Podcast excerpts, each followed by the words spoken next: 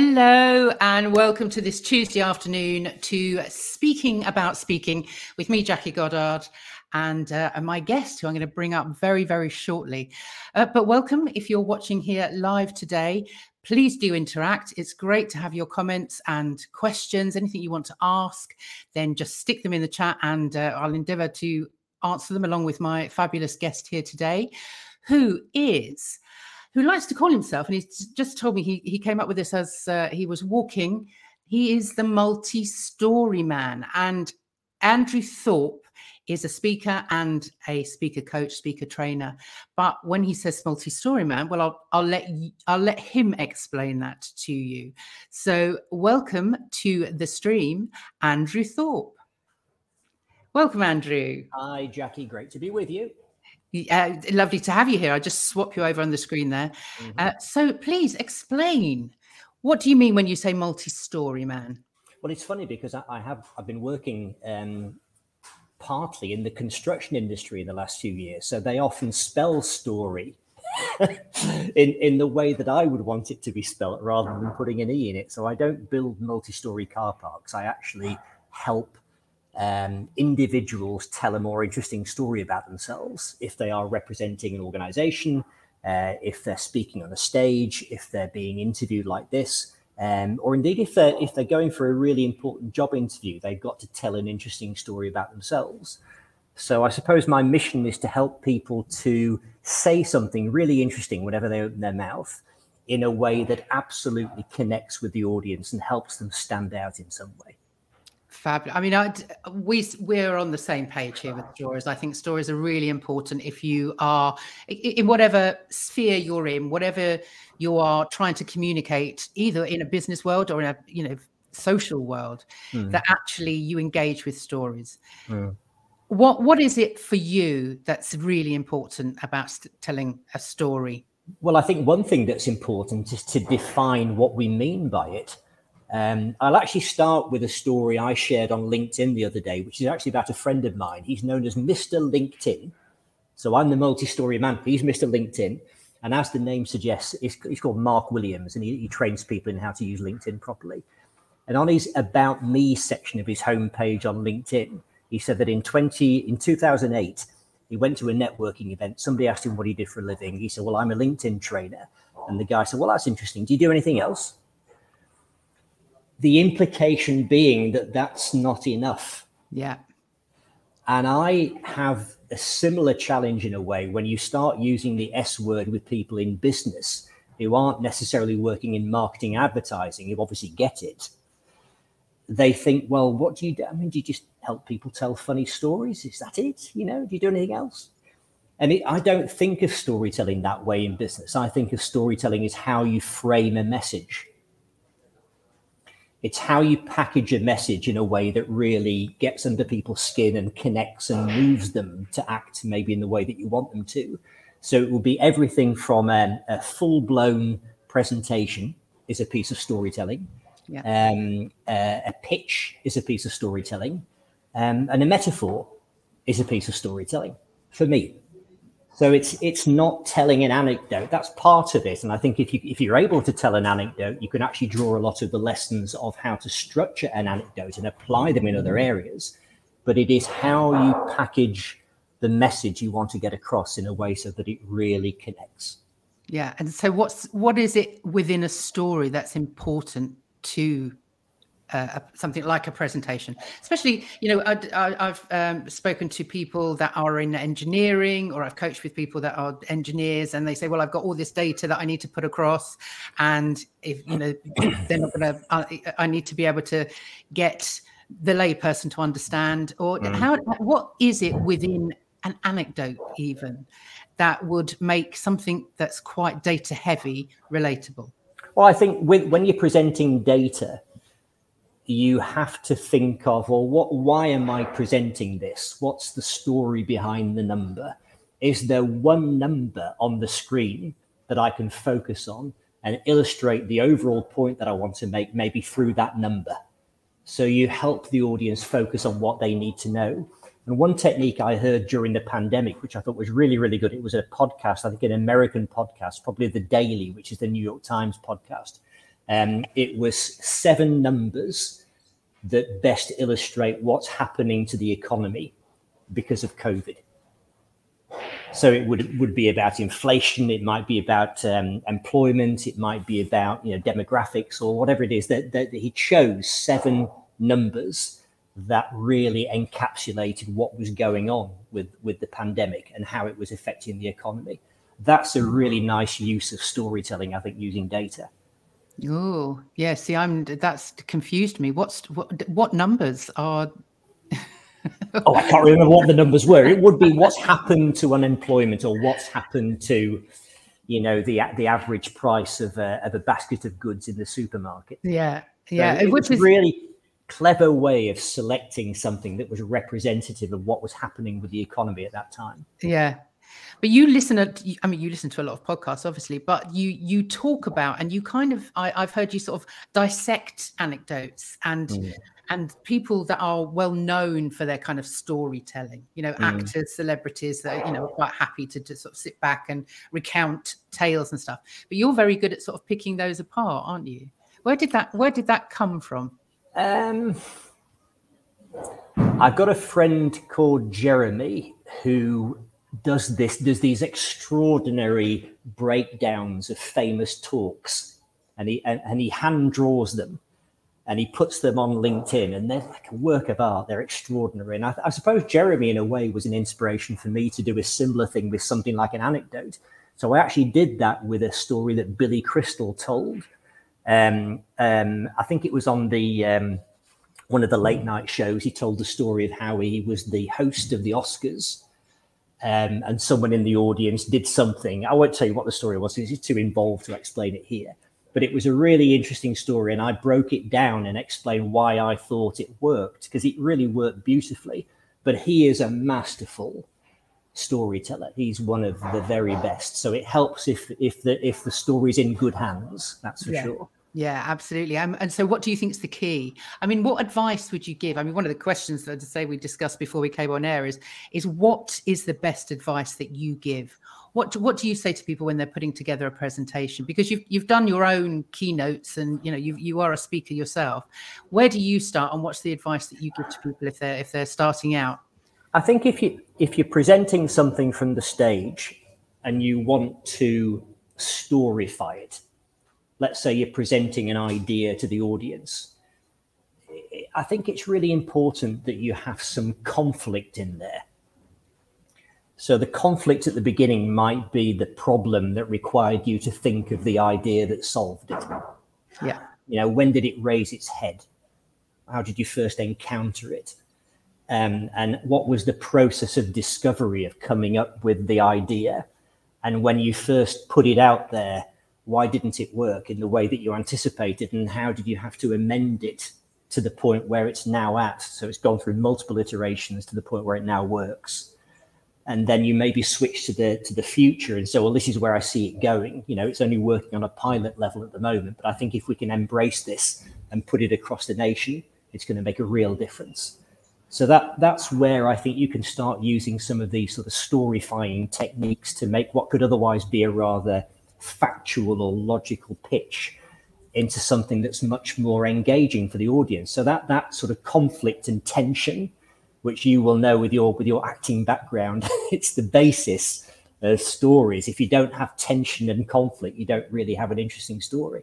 No, quite right, quite right. But I think it's it's quite overwhelming, certainly with the people that I've worked with, if they have never had any kind of acting experience, certainly never any any kind of performance experience, to to think about how they can they can do that. They can actually mm go from saying, "Well, I, this is what I, this is the message I need to deliver. This is what I want the audience to know." Mm. How do I start, and how do I take my audience on that journey? Mm. And I think you've got to yeah, you've got to start though by asking yourself, "Well, hang on a minute, who is the audience, and what do I want to say, and why would they care about what mm. I'm saying, and and what do I want them to well think, feel, and do as a result of me being up here?" And I had it. There was an example recently. I'll, I'll save their blushes by not saying who it was, but they they presented on behalf of the Highways Agency in a part of the UK. Now, it was to a broad business audience, And the problem with the highways agency is they're on a bit of a hiding to nothing to begin with, because if they do their job well, no one notices. A bit like a football referee, you know. Yeah. So they're invisible if they're doing well. And then as soon as the roads begin to flood or the snow doesn't get cleared, then they're, you know, everybody notices them. So they're on a bit of a downer to begin with.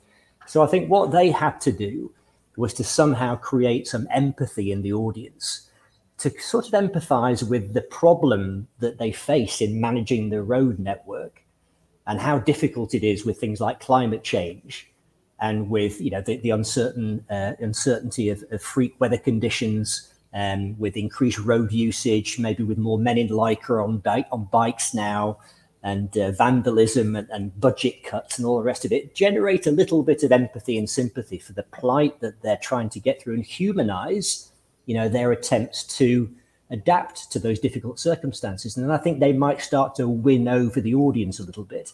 Hmm. But what they actually did was they presented factually and structurally what they did from an internal organizational perspective. Yeah. Using phrases like asset management. In other words, that was what they were looking after in the yeah. with the roads and the streetlights and so yeah. forth. And we wouldn't use those terms outside of their internal culture. Yeah, and I think I think that's a that's the the classic. Uh, um, you the word you used there that really um, struck home with me was humanize. Mm. And I think that's the thing. What's going on there is they're looking from the inside. They're looking. The it's all about them. It's mm. all about them as traffic. You know, they they don't. They're not doing anything that they shouldn't be doing, but they are not looking from their audience's perspective. They're not yes. talking to the audience and say, "Look, I'm a human. This is my story. This will relate. You know, mm. you can relate to this." Yeah, and, and I think if they're able to pick out maybe two or three individuals within their team who are heroes, yes, you know, maybe Jeff, who never wears, he always wears a t-shirt no matter how cold it is, and he refuses to put a jacket on to keep him warm because he's got this sort of ready, Ready Brek glow around him all the time. That would be nice. It's a way of putting a personality on some yes. of their, their, heroes. Yeah, yeah. No personality, another great word. Brilliant. Um, I'm just going to cut to the to the audience at the moment. I've got bless. Look, I've got my mum here. Hello, oh, hello. Mum. This is um, Dad worked with Billy Crystal. So oh wow! Yes, fantastic. Yeah, great man. Um, and John Torrance. Hi, John. Nice to see you here. Um, Jeremy Paul Waite. Is that who you were talking about? Yes, Jeremy. Yeah. Yeah. Yeah. yeah. So John is also a, a speaker coach uh, from an acting background, and mm. uh, John is coming on very soon. So it's great to have have John here. Um, so I will put that in there because I'd like to see more from Jeremy as well. That sounds that sounds great. So how did it all start for you? What kind of background do you have? Because I meet varying people from varying backgrounds in this kind of sphere, talking to people mm. about how they should show up for their audiences, how they speak in public, how they get that kind of uh, confidence to to go out there. Some come from an acting background, some come from a training background. Yes. Where did it start for you? Well, obviously, a golfing background. Oh, well, of course. What else would it be, Jackie? so I am I am serious. I you you know this. I come from a golfing background. So my brother's a professional golfer. and I grew up in, in Lytham St. Anne's in the northwest of England, which is a real golfing centre. So with, with those two factors, it was inevitable that I, I took up the game. And I, I got to a very good level as a youngster, but not good enough to turn pro like my brother did but I always had a great interest in it. And I ended up after university working in the industry for 22 years um, as a, a, a, referee, a tournament organizer. I used to coach golf to business people that, that didn't play but wanted to learn for networking reasons. Um, so when I moved out of the industry um, around 2008 9, um, for, for numerous reasons, I had a difficult business partnership and other things that sort of um, went the wrong way. So I decided to reinvent myself. So the crossover between the world of golf and what I do now is public speaking.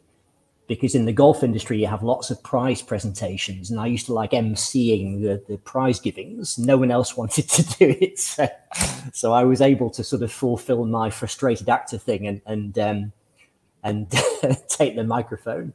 So I thought, well, let's let's go down the speaking route um, when I left the, the golf industry. So that that was the commonality or the bridge between the previous life and the current life. But I think it was through helping people to present better in business that I began to realize that they weren't doing justice to what they could be saying about their product or their organization. They were just sort of factually describing it, but they weren't telling a compelling story.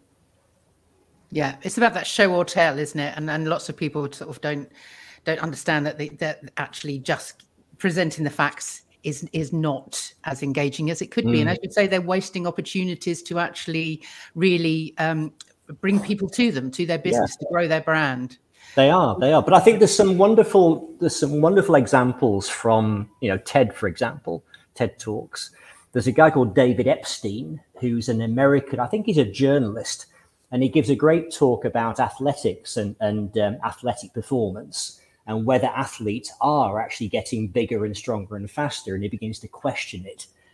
And one of the things he did is he showed, um, well, he talked about the 100 meter race and we know that there's a very small difference in timings between first place, second place, third place. It's like a fractions of a second because of the, the speed that they're running at. But instead of showing it as a table with all the different times, he actually did it as a sound where there's a blip when people cross the line. So it was like, and that was the difference between first and last. And I thought that was really clever, you know, to use an auditory thing rather than just a table of numbers. So I, I sort of steal a lot of these ideas from just being curious and mm. listening to podcasts and watching videos and see if I can extrapolate some lessons. Yeah. Yeah, I've just there's a, a comment here from Simon Raybould, who was a, a guest um, in my in my last batch, uh, who said some come from scientific background as well, mm. and and I know with Simon, you know, there's a, he was a research scientist, and there's there's a lot of, of certainly as from an actor's background there's a lot of that kind of researching and looking into to the motivation for a talk and the psychology around uh, around speaking that I sort of hope to bring to my clients. And it's certainly you know within a within the characters that I played as it was what I wanted to do. Yeah. So is there anything in that in that that you use when you're working with clients? That kind of sort of motivation research side I think what, one of the things that's really interesting is where you can you can talk a little bit about the psychology behind the behavior. So if you're talking about um, you know an idea to maybe influence um, the audience's clients or the audience's target market, to be able to understand not just what they should be doing, but why they should be doing it. Because if you do this, this tends to happen I think that makes the pitch much more interesting. So a degree of understanding of basic human psychology, I think, can really elevate what you're presenting from the stage. There's a lovely podcast actually called Hidden Brain, which I'm a big fan of. It's a, a podcast about you know behavioral economics and, and psychology in general. Um, and again, I've learned so much by listening to that about influencing skills and how you can frame a message in a way that, that is more likely to resonate and, and move people to act. Yeah, um, your uh, your podcast yourself, you host a podcast called Leaning Forward, mm. and that's all about how you influence, isn't it? What's the, what's the, what's your tagline? Of leaning forward, I don't know yeah. whether I have a tagline. Oh, do you know what? To be so, uh, Andrew is uh, one of the podcast hosts that I, I advertise within my own podcast. This is the mm. three of us, uh, you, my, myself, and uh, uh, Stefano. Yeah. And I suppose your uh, your uh, your promo is always in my head, and it's it's about we're all influencers. We're all we're all you know in everything we do, whatever yes. we speak, whatever we say.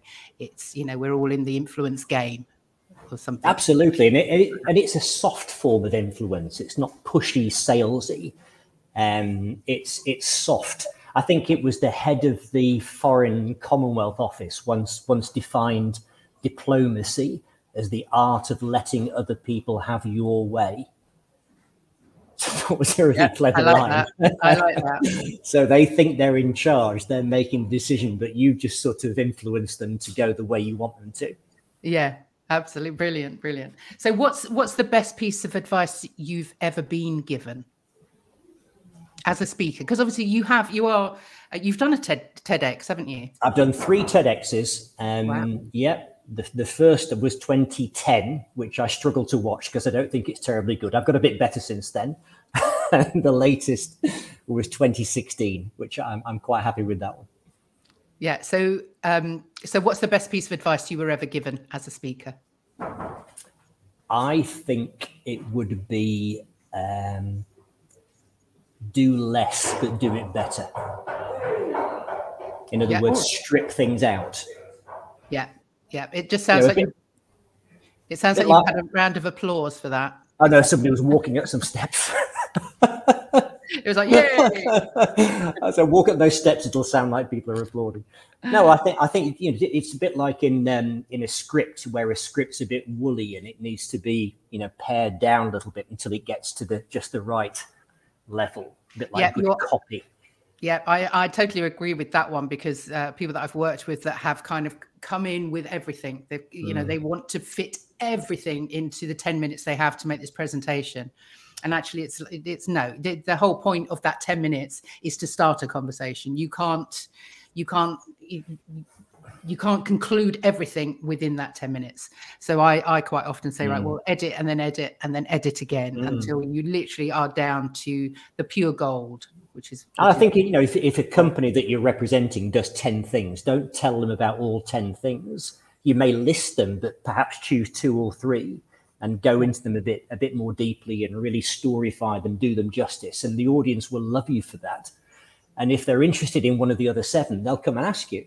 Absolutely. Absolutely. And that's the other thing, isn't it? If you've got too much in there, is that you end up speaking too fast. You mm. don't take enough time. The audience don't get a chance to actually listen, engage, understand what it is that you're saying if you don't you know if there's if there's too exactly. much information exactly. i said the number of times i say to people just give them a handout you know they don't need to know mm. everything all that That's stuff right. that you've got there put it in a handout and and and email it to them but what they want sorry jackie go no it's, it's, that whole thing of that that um uh that quote that, oh what's um maya angelou. It's not how you know, people won't remember what you said or how you, how you said it, they'll remember how you made them feel. Made them feel, yeah. That's yes. a lovely quote, isn't it? So, so it's um, you know, as long as you can do that in the time allotted. Exactly, exactly. I was just going to mention that you're talking about speaking quickly. When I did that first TED talk, when you have when you do a TED talk, there's often a, um, a countdown in front of you on a display. Um, and if it's a full length, it's 18 minutes. It counts down. And halfway through, I panicked because I thought it was counting up. Ah. So I thought, oh my God, I've only got that amount of time left. And I started to speed up a little bit. And I, I think I finished about two or three minutes early because I missed, I, I, thought it was going up and it was going down. But there you go. Oh. So, so how scary was that, that first one? And, and how, how, do you, how do you deal with the nerves then? It was at, it was at Warwick University. Um, there were some really heavyweights there. I felt like a complete fraud because I was quite early into this reinvention at that point. Um, I hadn't really figured out my message. It's it's not a talk I'm overly proud. It's okay, but it's not it's not terrible. um, and um, there was a, a, Sir Robin Penrose or Roger Penrose was speaking. He was a colleague of Stephen Hawking. He's speaking about the universe and the Higgs boson particle and all the rest of it. So I thought, well, what am I doing here? So I had to convince myself that I did belong there and had something potentially interesting to say. So I, I, think I had sort of massive imposter syndrome and I had a cold. I didn't feel very well driving down to Warwick. But I think in the moment you forget that you're not feeling very well and you just go into yeah. You know, performance mode. Yeah, the adrenaline, the adrenaline kicks in. I also yeah. walked up and down like a caged tiger, and I watch it now and think, oh, for God's sake, just stand still. You know. well, that's why they've got the red dot, isn't it? That's why they've got that. That's red, why they have the circular red, red carpet yeah. that you're meant to stay on. Yes, but I was nervous and I, I paced up and down. So, uh, so how did you get the? Because I thought maybe a, a, TEDx you only got to do the one. Does it does it matter on your on your your subject? Can you talk about different things and go different different ones? Oh no, you, you, you wouldn't. I don't think you talk. You wouldn't do the same talk, but I mean, you can still speak within your realm of expertise and do more than one. Um, so that yeah, I mean, there are a number of people like you know Hans Rosling did did a few because he was the great uh, statistic statistic talker um, and he was a great hero of mine. So he did more than one. Ken Robinson did more than one. Uh, Brené Brown's done more than one. So yeah, yeah you, you, you, can do more than one for sure if they ask you. Yeah, yeah, very true. Uh, well, let's open it up and see if anybody has any questions that they'd like to ask before we move on to to my next question. So, if anybody is uh, watching on the replay and you have a question that you'd like to ask either of us, then put it in the comments, and we'll we'll come and find you. We'll get back to you. Um, so, I have to ask then, um, Andrew, as I do with all my guests, is what makes a, a good speaker great, and what makes a bad speaker suck? I think some TED talks that they're at a certain level where obviously they're they're a very competent speaker because they've really practiced hard, but they look over rehearsed sometimes. They don't look fresh enough. They're sort of so perfect that they they seem almost unreal. Yeah. If you, if you know what I mean by that, it doesn't seem like an authentic speaking from the heart about something. It's just too crisp and perfect because it, it's over practiced. Yes. Yeah. I've, I've literally had that with a, a client I was with this morning who was sort of saying, "Well, I've got I've got two months. If I practice this every day for two Yeah. months," I was saying, "Well, you know, there's there's a there's a fine line, isn't there? There's a there's a kind of a tipping point mm. where you need to be rehearsed enough to for it to feel comfortable and Yes. natural. But Yes. if you go too far, then it's almost like you've.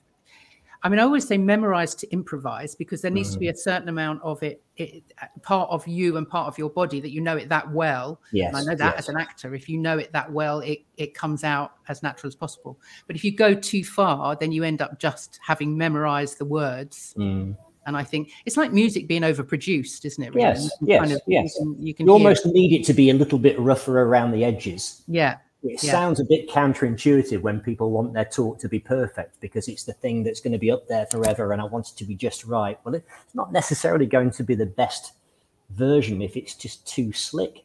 yeah. So how what what do you what do you advise people to do then, so that they they don't become over rehearsed? I think you you've probably got this skill more than any of us, and that is to be able to read something that's scripted in a way that doesn't sound scripted. Almost like you're thinking of something in the moment and then it's delivered, Yeah, rather than it being a canned line that you've said a hundred times before and it sounds like you've said it a hundred times before. yeah, yeah. No, I think that's it. I think there's it's this thing about being your authentic self, and I know that's a gets banded about a lot, but it's if you are being you, Mm. then actually it doesn't matter how many times you've told the same story because it's your story and it comes Mhm. from a place that's really authentic then actually it's always going to be a little bit different you, because Yes. the lines the, the lines are never going to come out in the same way No, you'll never right. say them the same way That's because right. it's your story And I, Uh, I'd certainly advise people to watch the the prize presentation speech by a tennis player called Li Na. L. I and then second name N A. She won the Australian Open, and she gives a hilarious winner's speech that's so from the heart. I called it perfectly flawed.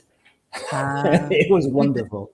Well that's you know if you can aim for perfectly flawed i think that's that's the that's the perfect place Yeah, to be yeah. Uh, Simon in the uh, in the comments here, let's just put this up. It says uh, that's a tricky one, isn't it? Because what looks best in the room and what looks best later on a video on the TEDx website aren't always the same means of uh, of deliver, which I Mm. think is is true, isn't it? Really, but then I think so many of us are not not particularly. I mean, this I found this as an actor is I never saw myself on screen. I'd go on a stage and perform and come off at the end to rapturous applause, obviously. Obviously. Um, but I never, it wasn't until lockdown really that I began Mm. to see myself on a screen. yes. And actually, what you deliver in your head and what you deliver on a stage and how that feels as a speaker and how Mm. that comes across to a live audience, I think is quite different when Mm. you're suddenly seeing it on a screen. Yeah, I think what what's interesting is we- we've all kind of got used to watching ourselves speak on the screen as we are now, Yeah. and I I find it quite off-putting because I think, oh, my head's tilted to the side. I've got to hold it straight, and I've got to sit up, and my my shoulders creased. I've got to do that, and it's it's a distraction for me. I'd rather be just in the moment and you know and speak to an audience. And uh, you know, if I look a particular way, I look a particular way. But you become a bit more self-conscious when you see yourself as you're speaking. Yeah. But I've certainly gotten. Uh, I mean, I I didn't particularly like like most people. I would never, if I ever did, you know, I did a couple of short films and and a couple of bits on screen, but nothing very much at all. But I would never, I always felt really awkward watching it back. I never liked it. I didn't like mm. the sound of my own voice. But I have to say, over the last couple of years, I've gotten used to it. This is yeah. this is me, you know, yeah. and yeah. and my podcast has always been visual, as you know. That's what, been... what Mike Yarwood used to say at the end of his uh, act, and this is me. Ah, oh, wow. For our younger listeners, that was a um, he was a very famous impressionist. Yes, I do remember him. Of course, I do remember him. Uh, thank you to John again. There we go. That's the link for Li Na. Oh, brilliant! Thank you. Speech. Uh, John, can you come along every week? That would be marvelous. Thank you. Uh, and uh, Simon, missing a Y at the end of that poster. Oh, delivery. It was delivery, not, not delivery. Delivery.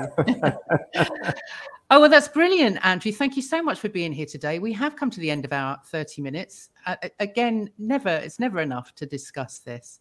Um, but if you are watching now or you are watching on the replay and you've got any questions for either of us, then please do get in contact. I've got uh, Andrew's website is here, andrewthorp.co.uk. And if you would like to listen to his fabulous podcast, Leaning Forward. That's where you find it. And also, what have I got here? Let me, oh, no, there, brand. Me playing with my, oh, it's gone. There it is. This one here, Leaning Forward, some lessons from the actor world. So this is the podcast interview with uh, with Andrew that that we did together for his podcast. And if you, I didn't find the, the link to mine, but Andrew is also a guest on my podcast. If you'd like to go find that as well at Power to Speak, the podcast on YouTube or your favorite podcast platform.